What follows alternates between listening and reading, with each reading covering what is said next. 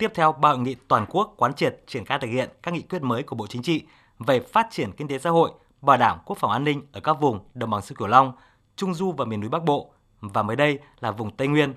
Đây là hội nghị thứ tư được Bộ Chính trị tổ chức nhằm quán triệt sâu rộng trong toàn hệ thống chính trị và cả nước, đặc biệt là vùng Đông Nam Bộ, bao gồm thành phố Hồ Chí Minh và 5 tỉnh trực thuộc Trung ương, Tây Ninh, Bình Phước, Bình Dương, Đồng Nai, Bà Rịa Vũng Tàu, tạo sự thống nhất cao về nhận thức và hành động trong toàn Đảng, toàn dân, toàn quân để triển khai thực hiện thật tốt nghị quyết quan trọng này. Tham luận tại hội nghị, lãnh đạo các địa phương trong vùng đánh giá nghị quyết số 24 của Bộ Chính trị đã mở ra không gian và triển vọng phát triển cho vùng Đông Nam Bộ nhiều lợi thế, nhất là hoàn thiện chính sách và thể chế tạo động lực phát triển không chỉ đưa vùng vào giai đoạn phát triển mới mà còn đóng góp to lớn vào quá trình công nghiệp hóa, hiện đại hóa nước ta với tầm nhìn đến năm 2045. Đồng chí Phan Văn Mãi, Ủy viên Trung ương Đảng, Chủ tịch Ủy ban dân thành phố Hồ Chí Minh cho biết, thành phố quyết tâm triển khai sớm và đạt các mục tiêu nhiệm vụ nghị quyết đã đề ra. Thành phố sẽ xây dựng chương trình hành động cụ thể trước mắt tập trung triển khai các nhiệm vụ trọng tâm vừa giải quyết những bất cập trước mắt vừa tạo nền tảng cho việc phát triển lâu dài tập trung tái cơ cấu nền kinh tế sau đại dịch gắn với đổi mới mô hình tăng trưởng dựa trên khoa học công nghệ và năng suất lao động cao thành phố đang rà soát và tập trung phát triển kinh tế dịch vụ theo hướng phát triển các dịch vụ mới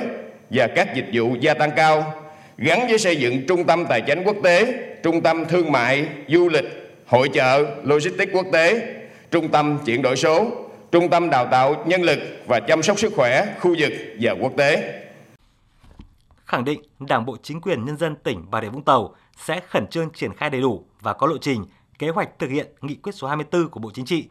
Đồng chí Phạm Viết Thanh, Ủy viên Trung ương Đảng, Bí thư tỉnh ủy Bà Rịa Vũng Tàu cũng đề xuất là đề nghị Bộ Chính trị song song với ban hành các nghị quyết,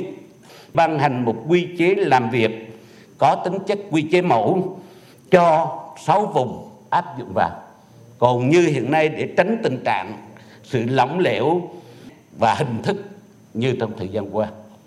Trước mắt trong năm 2023, tổ chức ký kết